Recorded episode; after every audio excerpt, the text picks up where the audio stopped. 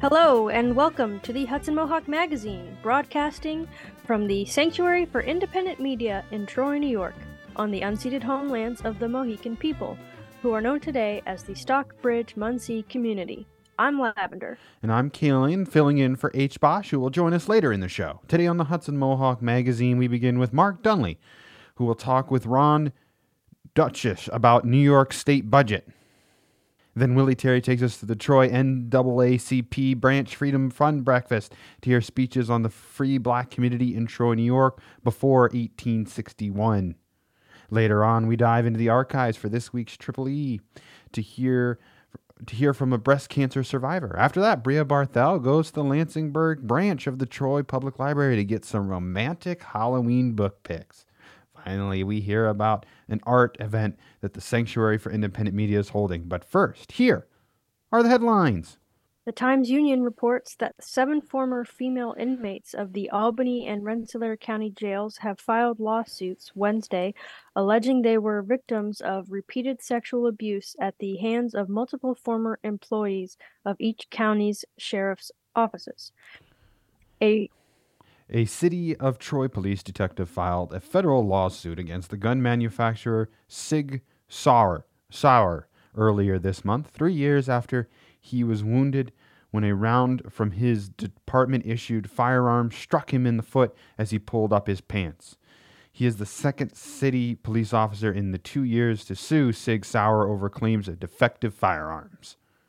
The Albany Public Library says all seven of its branches will have new operating hours starting Monday, November 6th, due to staffing issues. Weekend hours will see the biggest changes. The DMV is encouraging people to update its IDs to the real ID before May 7th, 2025 deadline. At this time, anyone 18 and older who plans to fly domestically or enter certain federal buildings will need a real ID or a real ID compliant document, such as an enhanced ID or a U.S. passport. Assemblymember Pat Fahy of Albany is introducing legislation to prohibit the use of drones lower than 400 feet around critical infrastructure, including s- schools, water treatment plants, and chemical manufacturing plants. The federal government leaves it to states to decide whether or not to regulate the use of drones below 400 feet high. That's it for the headlines. New York is looking at a multi billion dollar deficit headed into the 2024 budget year, but so far, Governor Hochul is resisting any tax hikes on the wealthy or even major relief from the state's so called rainy day reserves. Mark Dunlea talks with Ron Deutsch of the of New Yorkers for fiscal fairness to look at options that New York could take to handle the budget challenges. We're talking with uh, Ron Deutsch, who's um, directs New York for Fiscal Fairness, also is a consultant to a lot of labor, community, and faith groups around various economic uh, justice issues. And we asked Ron to give us an update on uh, next year's uh, state budget. This is the point where uh, Governor Hochul begins to put together her budget, was released a little bit in uh, mid uh, January. Um, as often is the case, looking at a pretty significant uh, budget deficit, and as often the case, um, does not seem to want to raise any uh, additional tax revenues, tax the rich, and may not even want to dip into the so called rainy day fund. So, so Ron, what are we looking at in next year's state budget? Hey, Mark, uh, thanks for having me on. I appreciate it. Um, well, we're looking at uh, some unfortunate numbers in next year's state budget. Um, the Division of Budget has been projecting a budget gap totaling about $36 billion over the next three years. So basically, we're looking at about a budget gap of $9.1 billion next year, 13.9 billion for the following year, and 13.4 billion for the years after that. Um, and the reason for that, according to the Division of Budget, has been decreasing tax revenue uh, and decreasing federal aid. As you know, during the COVID years, we got a substantial amount of federal assistance uh, to help us deal with the, the pandemic and its aftermath. Um, a lot of that money is drying up. So, um, you know, our budget gaps are tending to increase now. So we need to figure out a way to close those budget gaps. Some of the good news is, as you were pointing out, you know, the state has put about $19.5 billion into this rainy day reserve fund. Um, so that is without a doubt probably the most robust robust cash cash reserves that uh, the state has ever had. So that would really help us, you know, weather these storms uh, that we see coming. Because remember, the budget gap is basically the difference between revenue collection and spending.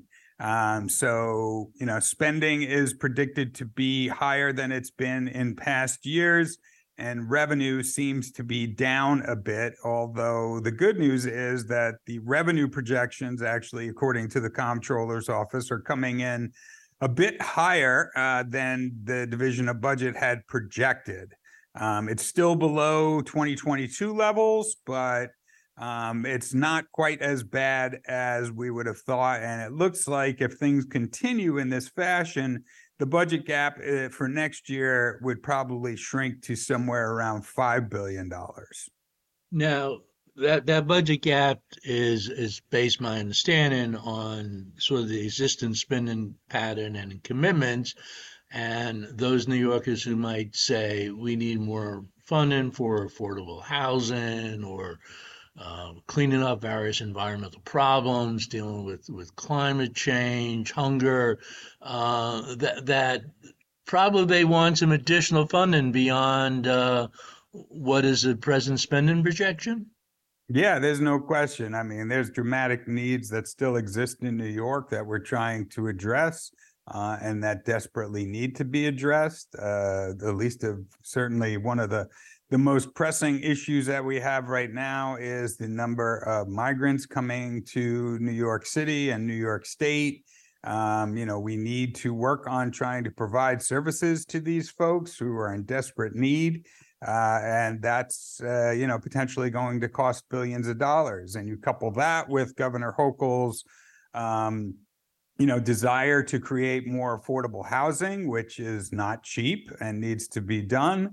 Uh, and, you know, we have a lot of spending uh, needs, um, but not a lot of revenue to meet those needs. So a lot of us talk about the need for increasing revenue at the state level uh, through a variety of different mechanisms that would ask the wealthiest New Yorkers to pay their fair share. Well, maybe we could explore some of those. I will mention on climate, you know, there's a whole separate, you know, movement around climate that we've covered, such as the uh, Climate Superfund Act, and the governor seems to be moving into some type of, uh, you know, carbon pricing. Um, but in terms of the other revenue issues, you know, wh- what are some of the ways we could make the New York State uh, tax revenue system a little bit fairer? Well, we've been working on doing that over the last, say, decade or so. Um, we've had some success certainly with the income tax and reconfiguring the income tax rate. So we ask folks making over a million dollars, five million dollars, and twenty-five million dollars a year. Now that's that's income that they're receiving. This is not net worth we're talking about. Um, so you know we've raised those brackets uh, or raised the rates on those brackets uh, over the last few years. Uh, but those are set to expire in 2027.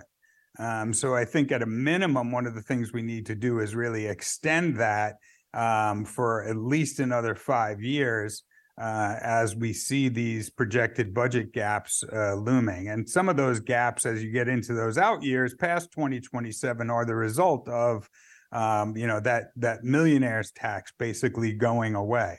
Uh, you know, bef- when we we had um, post 9-11 um, we actually needed a substantial amount of revenue as well uh, and that was when uh, people like uh, speaker sheldon silver and majority senate majority leader joe bruno actually came together and increased personal income tax rates over the objection and veto over uh, of Governor Pataki, but there was a $500,000 tax bracket back then. um, which seemed to make sense as well. So I think we really do need to reevaluate our personal income tax structure um, to ensure that those at the top, you know, with the most means are in fact paying the most. Now, many people will say that all this does is drive millionaires out of New York. And we've heard a lot about migration patterns uh, over the last few years, but the reality is we have more millionaires than we've ever had uh, in New York State. And the, the people who are leaving are those who are lower income and middle income who are really in search of more affordable housing options. Uh, and they're moving to the suburbs of New Jersey and Connecticut. Um, I mean, everybody wants to make a big deal out of the fact that people are moving to Florida, um, which is true. But if you look at the numbers, more people are moving to, you know, New Jersey, Connecticut, and California when you add those three together than are moving to Florida. Um, so this notion that somehow people are just fleeing to lower tax states is erroneous um, and just kind of feeding into, um, you know, the myth of the moving millionaire. Now, I, know the years, uh, you know, some people like yourself uh, have said, well, one solution might be to, you know, we have a sales tax on a lot of stuff, but the old time stock transfer tax, which is a sales, very, very small sales tax, on on on stocks. Um, we stopped collecting that uh, decades ago, and that can, depending upon how Wall Street's doing, can be you know, I guess 10, 15 billion dollars a year. Um, is that still a pipe dream that they're going to start uh, making Wall Street uh, kick in a little bit more? Well, I don't think it's a pipe dream, but I, I think it's a, a heavy lift. And, you know, people like myself have been advocating for that for years. Uh, local assembly member Phil Steck uh, has really been a champion uh, of this. Um, and it's really long past time that we do this. I mean, think about the fact that this tax was in place between, say, 1910 and 1980. Uh, so for 70 years, we were collecting this and using those uh, funds to, you know, uh, help provide uh, adequate spending levels for dramatic needs in New York State. And, and, now, you know, since 1980, we're basically just rebating it back to uh, stockbrokers. and it makes no sense whatsoever. I mean, it's certainly a tax that we should be collecting. I mean, the the wealthy who are primarily the people that are purchasing stocks um you know they have the means and the wherewithal to pay a small tax on the conveyance and transfer of stocks so well, well ron we're out of time. Any 10 second closing points you want to make? Uh, I think that we need to make sure that we ask the wealthy to pay their fair share and we, we need to make sure that we're not cutting spending at a time when people desperately need services. Ron Deutsch on New Yorkers for Fiscal Fairness, and this has been Mark Dunlea for the Hudson Mohawk Magazine. Okay, that was uh, Mark Dunlea. Um, we'll keep um, you updated on the status of New York State budget. So keep listening or go on to our website at mediasanctuary.org. Thanks, Bosch, and you made it. Yes, I did. A little technical difficulties, but um, I have great engineers. Kaylin, and thanks to you, Lavender. All right. On Saturday, October 7th, 2023, Hudson Mohawk Magazine Roman Roaming labor correspondent Willie Terry attended the Troy NAACP Branch Freedom Fund breakfast at the Italian Community Center in Troy. The guest speaker at the breakfast was Dr. Jennifer Burns, PhD and professor of at SUNY Albany. Willie recorded her speech on the free black community in Troy before 1861. Before the 15th Amendment was ratified in the Constitution to know that some of the first minds to discuss birthright citizenship and equal voting were here. They were here. These men continued to hold and organize state conventions for black suffrage and for community uplift. They then also participated in the National Colored Convention movement. And the National Colored Convention movement was that free African Americans would meet in different states with each other to discuss the state of Black America and then bring that information home to their local communities and then be able to duplicate different efforts in a unified effect. And this was twofold one for black civil rights in the free states, but also for the abolition of slavery. Okay? Men from Troy went to these conventions. They also then in 1847 held the Black National Convention. That means they brought to Troy some of the leading black abolitionists. This is where you get your Frederick Douglass walking the streets. This is where you get Charles B. Ray walking the streets. Stephen Myers, which we're familiar with in Albany, coming across the river. James W.C. Pennington, who had escaped slavery and was living in Connecticut. He became one of their boys. He penned a letter in 1840 and they supported this letter, which he took with him to the Anti Slavery Society meeting in London, England. The Black children supported him as their black representative for black civil rights in America and for the abolition of slavery. At the time in 1847, he was on mission in Jamaica. He made his trip from Jamaica to here. Samuel Ringgold Ward is a new uh, biography out about him. Everybody should read it. He was the cousin of Henry Highland Garnet. He came here. He had been active out in other parts of New York State preaching to white churches, which was very rare. Right? And Phoebe Van Rensselaer and her husband Alexander Toohey had left Troy and they'd been back to the Nassau Bahamas, but in 1847 they came back here. They used all of this meeting space and this time to coordinate a black civil rights effort on a global scale. And so I think sometimes we think about black history, and I did this as a kid, and I thought, okay, small, local. Where were all the black people? But then I saw the black people here not only acted local, but they thought global. They made those connections and they protected them. The other thing that they did of course, through their schoolhouse and through their social organizations with the Yates Juvenile Anti Slavery Society, meant that a young Peter Baltimore would travel with Henry Highland Garnet to New York City to attend the larger American Anti Slavery Society meetings. And that was the integrated, and I dare say it, one of the first or precursors of the NAACP.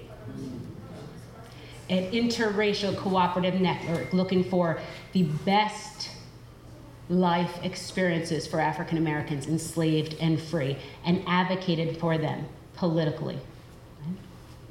Peter Baltimore, as a child, will go with Henry Highland Garnet, and this will shape his life. And I bring this up because, as much as education is so important, and Black Trojans stressed it and put a lot of effort into it, the education was not just in their books, it was in their civic engagement. That shaped Peter Baltimore's life and his friendship with Garnett Douglas, or with, um, I'm sorry, with Frederick Douglass and Henry Highland Garnet will ultimately be why he names his son Garnet Douglass Baltimore.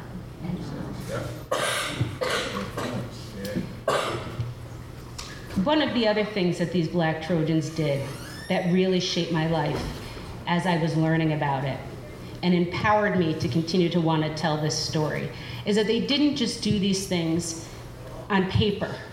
Right? They were mobile and they were moving and they were traveling and they were connecting. And they were also operating an underground railroad here. And that underground railroad was bringing enslaved people through Troy and to Canada.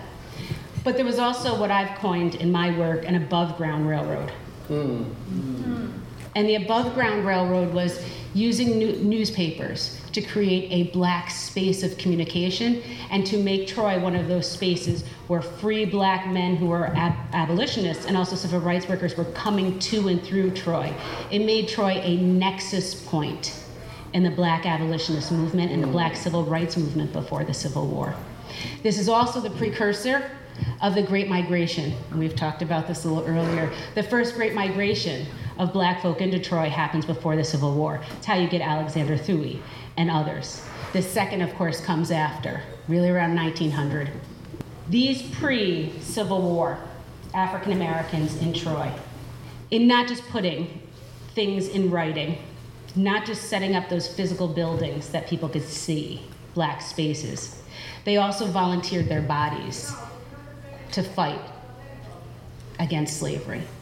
And two examples. First is during the Civil War, when New York State prohibited black men from fighting, free black men. Actually, the nation prohibited free black men from fighting in the Civil War when it began. So white men could enlist, they could volunteer, but the free black man could not. Men in Troy held meetings, as did men in other states, to push for their states to allow those black men to fight. Black men got the right to fight the same time the slaves did with the Emancipation Proclamation. It says something about race relations that your race, your skin color, usurped your legal status in America at that time. One of the men who had used the Underground Railroad to make it to Troy was a man named Robert Kelly. Here he is. Robert Kelly had escaped slavery in Virginia. He had gone to Hoosick and then he settled in Troy. When time came for enlistment, he joined with other sons of these black Trojan abolitionist leaders, and they went off in the 20th U.S. Colored Regiment. Mm. After the Civil War, Robert Kelly came and moved to Troy. He chose it. The other man who came back to Troy alive was a man named Garrett Jefferson. His father was a man named Thomas Jefferson, not the third president of the United States. Um, but he was the man who helped to relocate John Brown to North Elba and to Timbuctoo. He lived in Troy. Right? Garrett went to the Civil War. He came home. He had his arm amputated from the injury. But he and Robert Kelly, right, they began to organize new civil rights and community elevation organizations and associations. One was a testament to black veterans, the Grand Army of the Republic, and the Masons. They were here. The other thing that these men did was advocate with black fathers in Troy who were fighting for their daughters to integrate Troy High School. During the Civil War, while the black men were away, one of the first black girls was admitted to Troy High School. Her name was Ada Bozeman. After that, the school prohibited the integration or the continuation of black children from attending. Alfred Williams, his daughter Jane, and others sued the Troy School District, and I'd like to say that they won, but they didn't. In 1872, the district was forced to fully integrate by the state legislature. So it was a statewide requirement for that to happen. These experiences, I think, are so important for Troy High School grads in particular to know. And I think they're important for our youth to understand because it means that people before them were organizing, connecting, advocating, and they had a vision of the future that they were designing and demanding in this city and they had parents and grandparents who were demonstrating and providing a blueprint for how to get there church, school, community.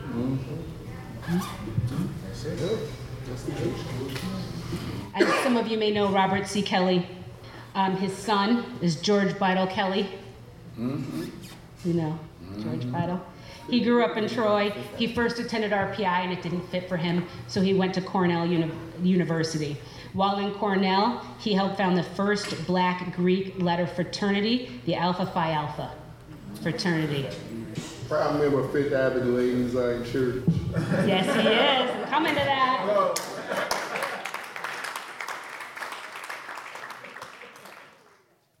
That or this is part three of a four part series. To hear the rest of this series, go to our website, mediasanctuary.org.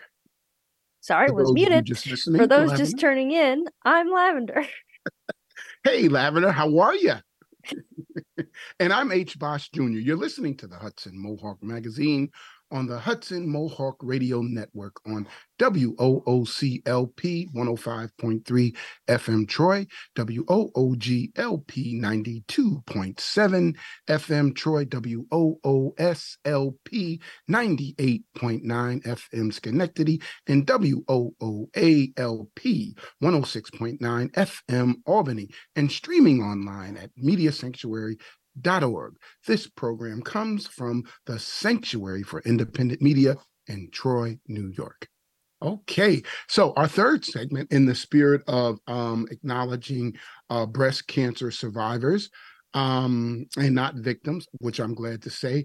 So we hear from Triple E segment from the archives. This is coming from the archives with Marsha Chandler. Marsha is an evangelist founder of the United Sisters Women Ministers since 1998, counselor and mentor to women in recovery. She also worked for New York State legislator for over 20 years.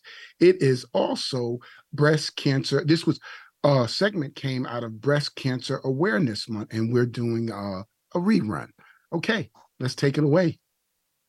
Hello again, everyone. This is H. Bosch Jr. of the Triple E segment Education, Empowerment, Entrepreneurship. October is Breast Cancer Awareness Month in the spirit of bringing acknowledgement and awareness to breast cancers a month. Today's guest on the show, Triple E's Education, Empowerment, Entrepreneurship, is Sister Marsha Chandler. Sister Chandler is both a is a breast cancer survivor now, let me tell you a little bit about Sister Marcia. Sister Marcia is evangelist and founder uh, and CEO of United Sisters and Women's Ministry since 1998 and a proud grandmother. Yes. so, thank you so much, Sister Marcia, for taking time. Thank you for having me. yeah, busy schedule. We appreciate it. So, um, once again, I'm so glad to say breast cancer survivor instead of victim, and we want to talk a little bit about that in your journey. Okay. Okay. When were you diagnosed? I was actually diagnosed in uh, 2017. Yeah, 2017. I had gone to the uh, doctor for, you know, for my regular mammogram, and I stayed on top of that. But when I went in 2017, uh, he said, well, wow, we see something. I'm like, yeah, okay. But it didn't really bother me because I didn't feel like I was predisposed to it because my mother didn't have it, my grandmother, none of the women in my family uh had it. So. I, I really wasn't scared, you know. mm-hmm. So what was your initial response when you were diagnosed and they said, Hey, we found something and mm-hmm. uh, you know, we believe you have breast cancer? Well, initially, of course, it takes you, it kind of takes you, you know, back a, a little face. bit. mm-hmm. Yeah. But um I I said, well, hmm, I don't know if I really believed it, but uh, I did. I'm thank God I did go back, you know, and they and they had to do a biopsy, and they did, you know, they did find something. Mm-hmm. Yeah. After the biopsy and they said, well, now, you know, that wait and see period to see whether or not, mm-hmm. you know, it's benign, you know, mm-hmm. uh, were you scared? Were your emotions all over the place? You know, speak to that a little bit. Okay. I um I don't know if I was really scared, but I was a little bit concerned because ironically during that time there was a couple of other women in my church that had it uh, uh had been diagnosed. One passed away, uh Gloria Turner, and then my cousin uh uh which one was Teresa uh Harris, she had it. So it was just you know, it made me a little bit concerned. I'm like, what is going on here? Mm-hmm. Uh so I told the doctor he told me that I would more than likely have to do either chemotherapy or radiation. How did your family respond? Your kids, your family? You know, well, you know, I'm gonna tell you. At first, I really kind of held back and didn't really say anything. I guess I wanted to have something really concrete, and it was already concrete. But I have sons. I have five sons. Right. And um I just kind of took my time telling them like one by one. And of course with boys, they, they just got kind of quiet. You know, they didn't know. Uh, I think because my my kids think that, oh, mom, she she's all right. She doesn't need anything, that kind of thing. And for me to tell them that I had received a diagnosis of breast cancer, that was like just really blew them away and they wouldn't even talk to me about it. You know, yeah. wow. But so um, yeah, yeah. once you were diagnosed, what type of treat? What stage did they catch it in? One and two, what treatment did you seek? Was it you know aggressive or yes, yeah, speak you know Mm-hmm. share that with. Okay. I when they when they caught it, it was almost I think almost two points or whatever it is, stage two. And um he said that the doctor said that I would either have to do chemo and or radiation. But I honestly I just really began to pray and I said and and I had a couple of prayer warriors and I said, I don't, I just pray that all I have to do is the radiation. So in the meantime, they had to send my, uh, my specimen out to California and they do a really intense, intense, uh, look at, at the, um, at the tissue rather. Mm-hmm. And it took about, mm, I don't know, took about 10 days, I think, for it to come back. Now, during that time, I began to get a little antsy, a little nervous about that. But thank God, when it finally came back, I think I was like one or two points from having to do chemotherapy, and I wound up doing the radiation, 33 rounds of radiation, Oh, which was great, such a great. blessing. Great. Yeah, that was a So- blessing, I'm telling you. So, um, a couple more questions before we close out. Okay, did you have any side effects effects to the radiation? No, not No? really. You know, you get a little tired with the with the radiation, but Right. the radiation it took longer to get undressed than it did to to actually do the actual radiation. Okay. You know, yeah, to that I think the radiation each treatment was maybe ten, fifteen minutes, something like and that. and and and how many times a week or or, or you know, I went every I went every day. I got thirty three rounds, so I went just about a month. wow, that is Mhm. well. I want to ask you this, and uh, this question leads into um, I am so glad I can say you are a proud survivor and not victim. So my next question is, um, how did your lifestyle change?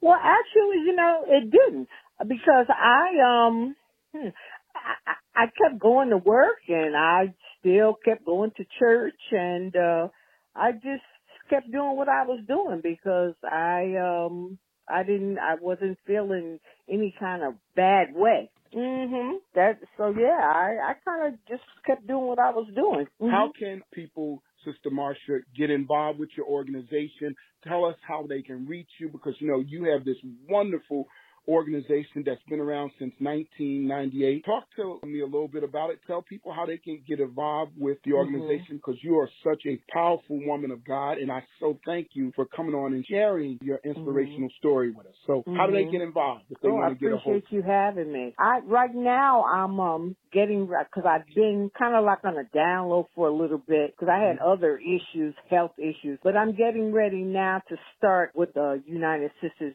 Women's Ministries again. I'm I was on the radio for on WHAZ for a few years with um called Life in the Word, and Okay. I was on there every every week, and now. I'm getting ready to start a support group down here in, in where I live. I actually live in South Moore Towers, which is senior housing. Okay. And I'm looking to start next week, the 24th, a support group, begin to bring the women back Oh, together great. again because I worked with women that were in recovery, women that were had HIV and AIDS, and every year at Christmas time, I was for about seven years. I was doing a um, it was a holiday event, holiday outreach where I talked to the women, invited women from the women's shelter to uh, to the church, and I would do brunch and give them all gifts and all that kind of. So I'm getting ready. You know, there's I'm gonna have people like just be on the lookout Great. for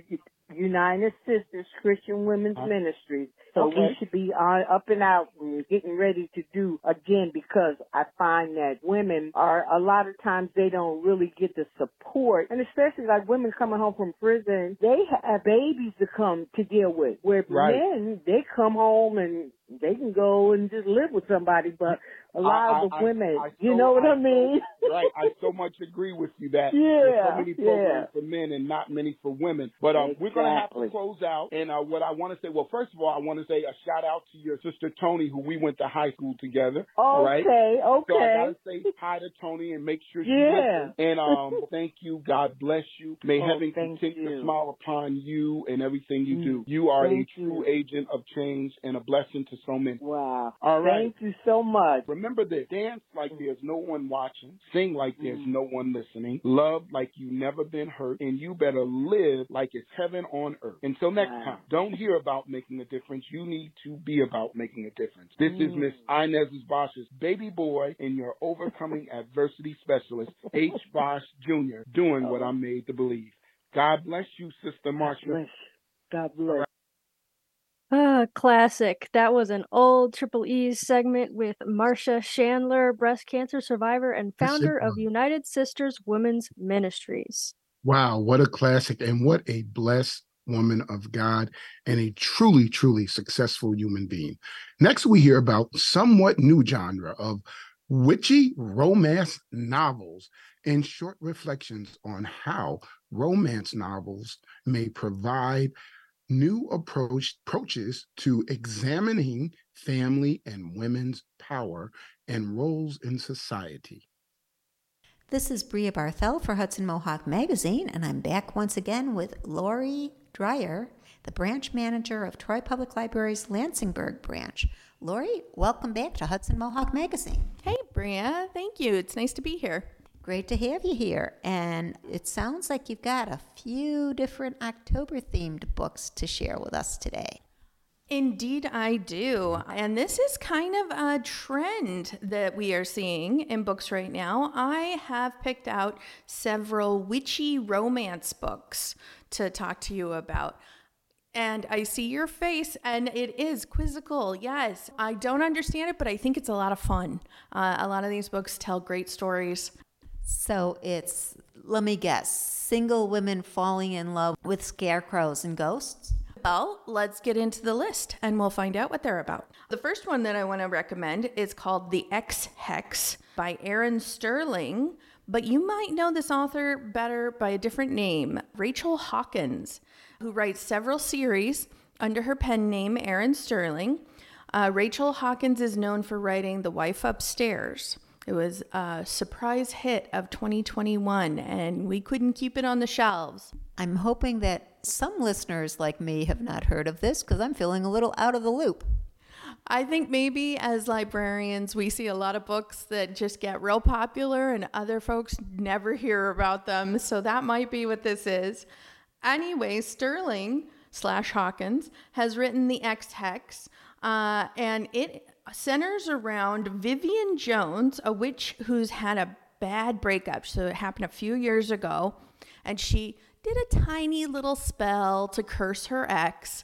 She didn't think it was going to go anywhere. And then uh, suddenly, you know, he returns to town and is shortly after attacked by wind up toys. And it's at that point that Vivian realizes maybe her spell worked. So she has to figure out how to fix it. And of course, you know, figure out what this is. She has to work with her ex because they have a great deal of chemistry. And so uh, hilarity ensues. Are we talking like little itty bitty wind up toys or giant size? I'm just imagining being s- sort of like a Gulliver's Travel thing of being surrounded by teensy tiny wind ups. Yes, yes, I believe these are regular sized toys, and uh, and other things happen to him too when he comes back to town. So it's pretty clear uh, that the hex that she put on him stuck. Okay, so if you like getting revenge at exes, wind up toys, or enjoying a, would you call it a mystery? Oh, romance. This is the book for you, I guess. Okay, second.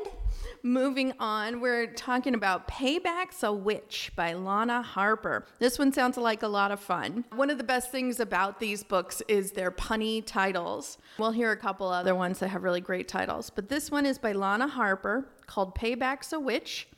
Uh, and it talks about Emmy. It's the story of Emmy. She's an okay witch, but she hasn't been home in a, a long time, and that affects her ability to do magic.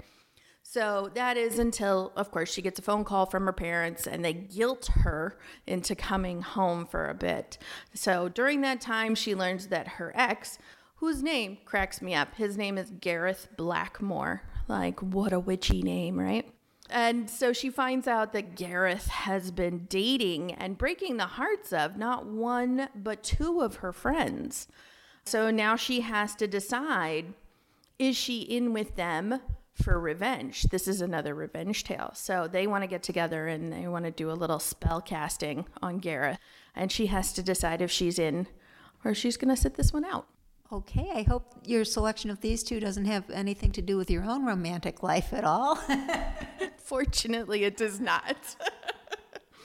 uh, okay, so my third one it does it does change a bit. So the third one that I want to recommend is called The Witches of Moonshine Manor. Which this one, I mean, I know I said that about the last two, but this one sounds really great.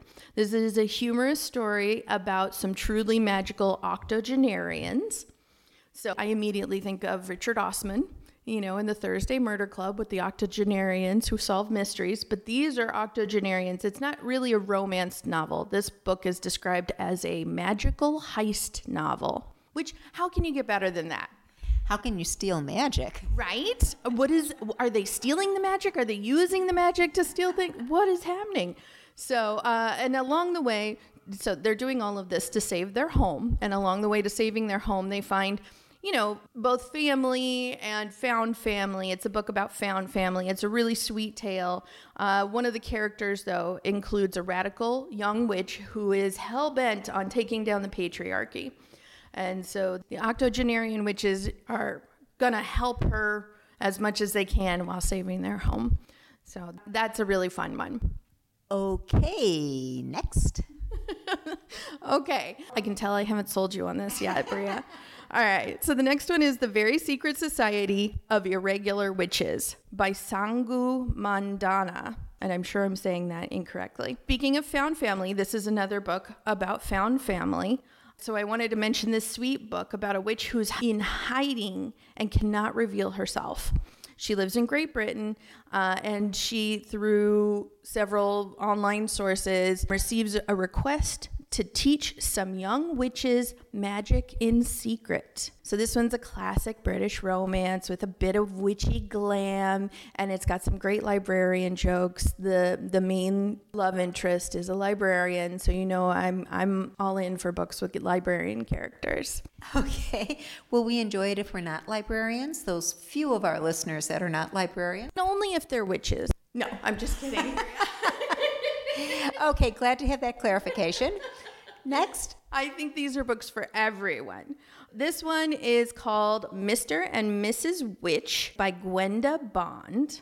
And this one has such a great premise. So, what happens when witch and witch hunter discover each other's secret identities while they are standing at the altar together? All right, so if it's true love, they're to team up and figure it out, right? You're to have to read the book. Uh, but Bond is known for her authorship of the first Stranger Things novel, Suspicious Minds, and a bunch of other stuff. And she is said to be currently writing a magical art heist book. Who knew that magical heists would become a literary genre? I had no idea that witchy romance was going to become a literary genre. And now we're taking it even further. I mean, it's just fantastic. I love this. I love how creative these authors get with these stories. They talk about you know, women and uh, women in history and power and how it's wielded. I mean, these are just fantastic stories. Even though you might chalk them up to being fluffy romances, they're really wonderful. Okay, and do you have another fluffy one for us? I do, yes. So this one is called A Letter to Three Witches. It's by Elizabeth Bass. And this title actually comes recommended by a Troy Public Library librarian. One of my coworkers recommended this one. So, when romance problems cause uh, their powers to go berserk, a trio of witches whose family was banned from practicing magic risk getting in serious trouble with the Grand Council.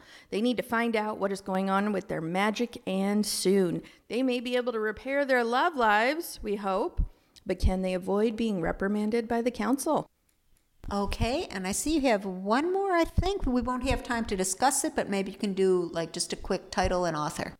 Sure, yeah. Uh, we have Witch Please by Ann Aguirre.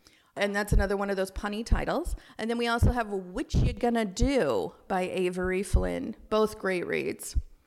Okay, and that was Lori Dreyer, branch manager of the Troy Lansingburgh branch. And the Lansingburgh branch is located at 27 114th Street in Troy. And usually I tell people it's down the road from Snowman Ice Cream, but they're unfortunately closed for the season. But you can come and visit us. Just a quick question. You help check out books. Do you get many men reading romances, do you think? We do. We do get, I think, more men than people would think. The genres kind of change. We have a lot of westerns and western romances that are probably a little more popular with male readers. Honestly, in the last few years, I've seen everybody checking out romances. They're just a lot of fun. And again, that was introduction to the genre of witch romances and the subgenre of witch heist books. Thank you, Lori. No problem. I'm glad to be here, Brea. And that's Brea Barthel for Hudson Mohawk Magazine. Happy Halloween. Again, that was Brea's latest interview with Lori Dreyer, manager of the Lansingburgh branch of Troy Public Library. A full list of titles and authors can be found in the segment description on our website. Okay, uh, this Sunday, the sanctuary will hold a reception to welcome. All right, guys, you had to give me the tongue twister. All right, Lepango the volcano that left the scripture by Beatriz uh, Cortez. Visitors can join us at the sanctuary for this free event and share conversation, food, and community appreciation. Together, we will go to the lock one to visit the sculpture which traveled up the Hudson River to Troy on board the John J. Harvey fireboat. Take it away. So, in the studio with me today is Beatriz Cortez, and I'd love for you to introduce yourself, please. Yes, I'm so grateful to be here at the Sanctuary for Independent Media after walking the Eco Art Trail, and has been an amazing experience. Um, my name is Beatriz Cortez. I am an artist originally from El Salvador, and I am based in Los Angeles and in Davis, California. So there's a reason that we took you on the Eco Art Trail because your work is going to be part of the Sanctuary Eco Art Trail with your sculpture that is coming up from Storm King. What should listeners know about the work that is currently on installation at Storm King and why it's coming up to North Troy? Yeah, for those of you who have never visited uh, Storm King, uh, as myself being from El Salvador, I had never been there before. And, uh, you know, I'm based in the West Coast, so I had not had the opportunity. If you haven't had the opportunity, it's a beautiful sculpture park. There's a free day at the beginning of the month, usually. And so it's beautiful to uh, visit because it's got lots of roads and trails and um, different sculptures installed permanently in different areas of the park. And they have close to the museum uh, in, an installation that's a it's more like a temporary exhibition that rotates every year, twice a year. And so my work is installed there as um, an exhibition about the Ilopango, the volcano that left. Ilopango was a volcano in El Salvador that um, erupted in what is estimated as the year 536. And that uh, volcanic eruption then darkened the sun. The ashes of this volcano called Tierra Blanca Joven darkened the sun for about 18 months and um, created the first epidemic that um, you know we could consider um, comparable to the first pan- and the pandemic because to the pandemic that we experienced just recently because lots of people died around the world um, be- especially because there was no sun in some of the summer months. It was winter all year round and the crops died, the people, you know, experienced fa- famine, etc. So the hunger, they were thirsty, they they were cold, they didn't have heat, etc. And so um, the volcano impacted humans in a way, but it also cooled the planet. and um, the ashes of this volcano landed all over the planet because they took so long that they were mixed in the atmosphere, to, took uh, different currents, etc. And some landed in the Arctic, some landed in Antarctica, in different parts of the world, and they have been fi- found in the ice core samples. So this inspired by making this sculpture called Ilopango the volcano that left. And that sculpture was for me really important in um, imagining migration migration of land, migration of matter, migration of particles, migration of atmospheres, but also the migration of peoples, and to imagine the migration of peoples as one where um, you know wherever people go, especially people coming from the southern part of Mexico and the and the Central American region, which is where most of the immigrants coming from the southern border are coming from. Um, that they're standing on their own land, that the particles of the underworld that's so sacred to them have been, um, you know, sent by this volcanic eruption to welcome them as part of the land that they're stepping on today. So the particles migrated, your sculpture is migrating, and people also migrate because of the conditions from the environment and many other things. Your sculpture is uh, a performance you're looking to kind of reimagine the sculpture as something that's moving and changing.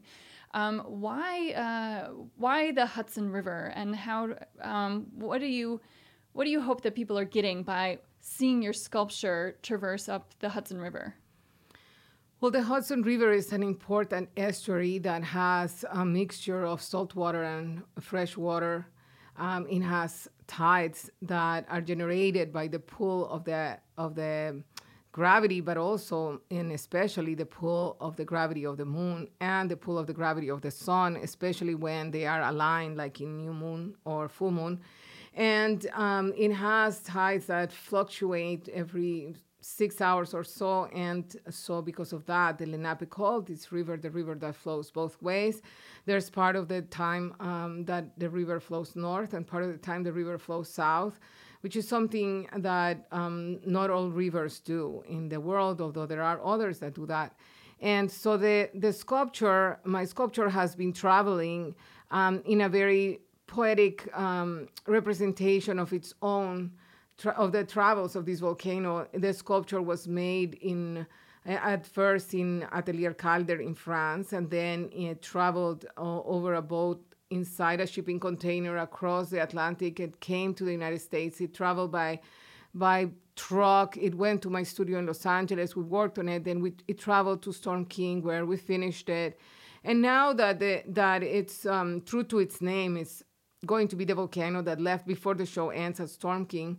It's going to be assembled on top of a boat and it's going to travel for three days over the Hudson River at EMPAC at the Rensselaer Polytechnic Institute. There's a website where you can follow the map and the times and be able to, you'll be able to watch it go by in front of here.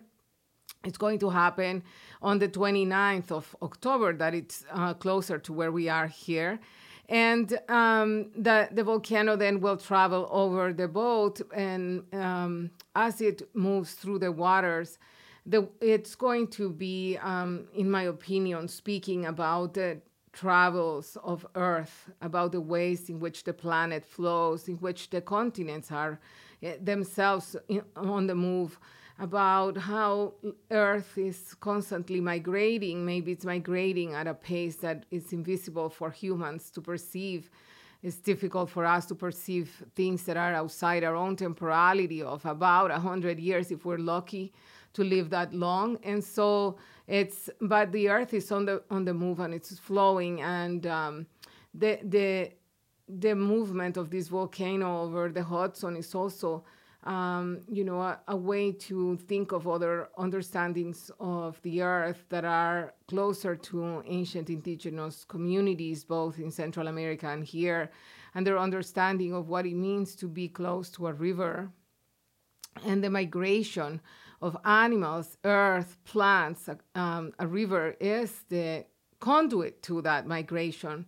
And um, it also, to be here in this place where um, two rivers are joined It's, I think, very important because um, that place is a sacred place. Um, the, the waters of rivers to the ancient indigenous communities of Central America are the places where the souls of ancestors live.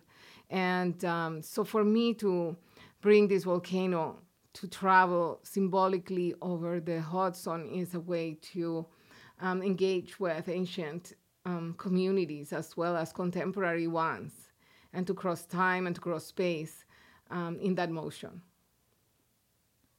So at the end of October, as you mentioned, there will be a reception here at the sanctuary where we then, as a group, walk to the lock. Hopefully, we have access to the lock to visit the sculpture as it comes. And then it goes to EMPAC, and you are a part of an exhibition with so many other exceptional artists. Um, what are you looking forward to? And, and what kind of communication do you hope that your work has with these other artists at EMPAC? Yeah, the exhibition is called Shifting Center, and in, in this exhibition, that is, um, you know, looking at sound installations that are shifting our perception of the world. Um, I think that there will be different conversations that will be um, uh, enabled by the exhibition. And um, I'm very excited about that to be part of this exhibition and entering conversation, not me, but the works, because for me, as you were saying, the movement of the volcano over the Hudson is a way for an object to perform. Uh, it's a performance of an object. It's the recognition that objects have wills, that objects have souls, that objects have the ability to perform. And um, the same in the in the space in the concert hall um, the volcano will be in, installed inside the concert hall.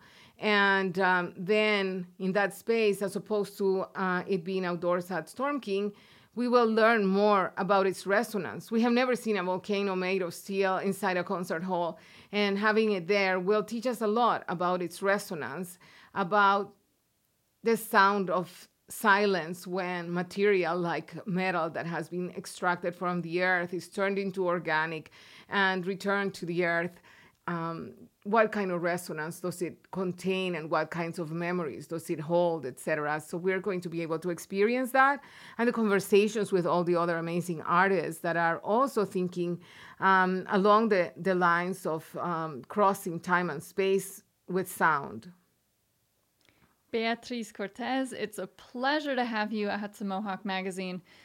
Is there anything you'd like to leave our listeners with? Yes, I want to say that it has been really inspiring to visit the Sanctuary for Independent Media and all the projects that you all have here. Um, Freedom Square to see, um, you know, access to electricity, to public space, to a little library, to an eco trail, to a lab that tests water to all these things uh, makes me think how important um, it is to work collectively across generations and open spaces for others. And it's very inspiring.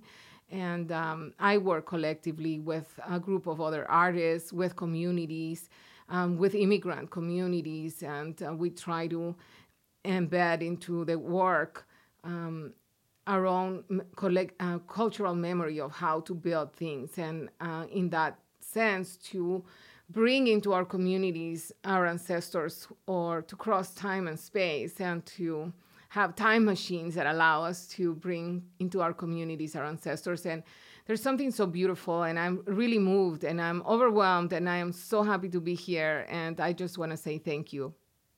Thank you. We're so excited to be working with you and uh, to meet you on this campus and to receive Ilopango, the volcano that left. Thank you. Thank you. See you soon in October, October 27 and 29. The sculpture, that sculpture will be installed at EMPAC as part of Shifting Center. And that's our show. We hope you've enjoyed this episode of the Hudson Mohawk Magazine. I'm Lavender. Go. Yes. And, and, well, I'll just chime in. And I'm H. Bosch Jr. Our engineer is El Capitan, Kaylin McPherson. yep. And I'd like to thank uh, all of our uh, engine or our team of contributors, uh, Mark Dunlea, Willie Terry, and everybody else on team um, that have made these contributions. So that is our show. Until next time, I'll end by saying dance like there's no one watching, sing like there's no one listening, love like you've never been hurt. And last but not least, you better live like it's heaven on earth. This is the show. I am the host, H. Bosch Jr. Until next time, thank you for tuning in.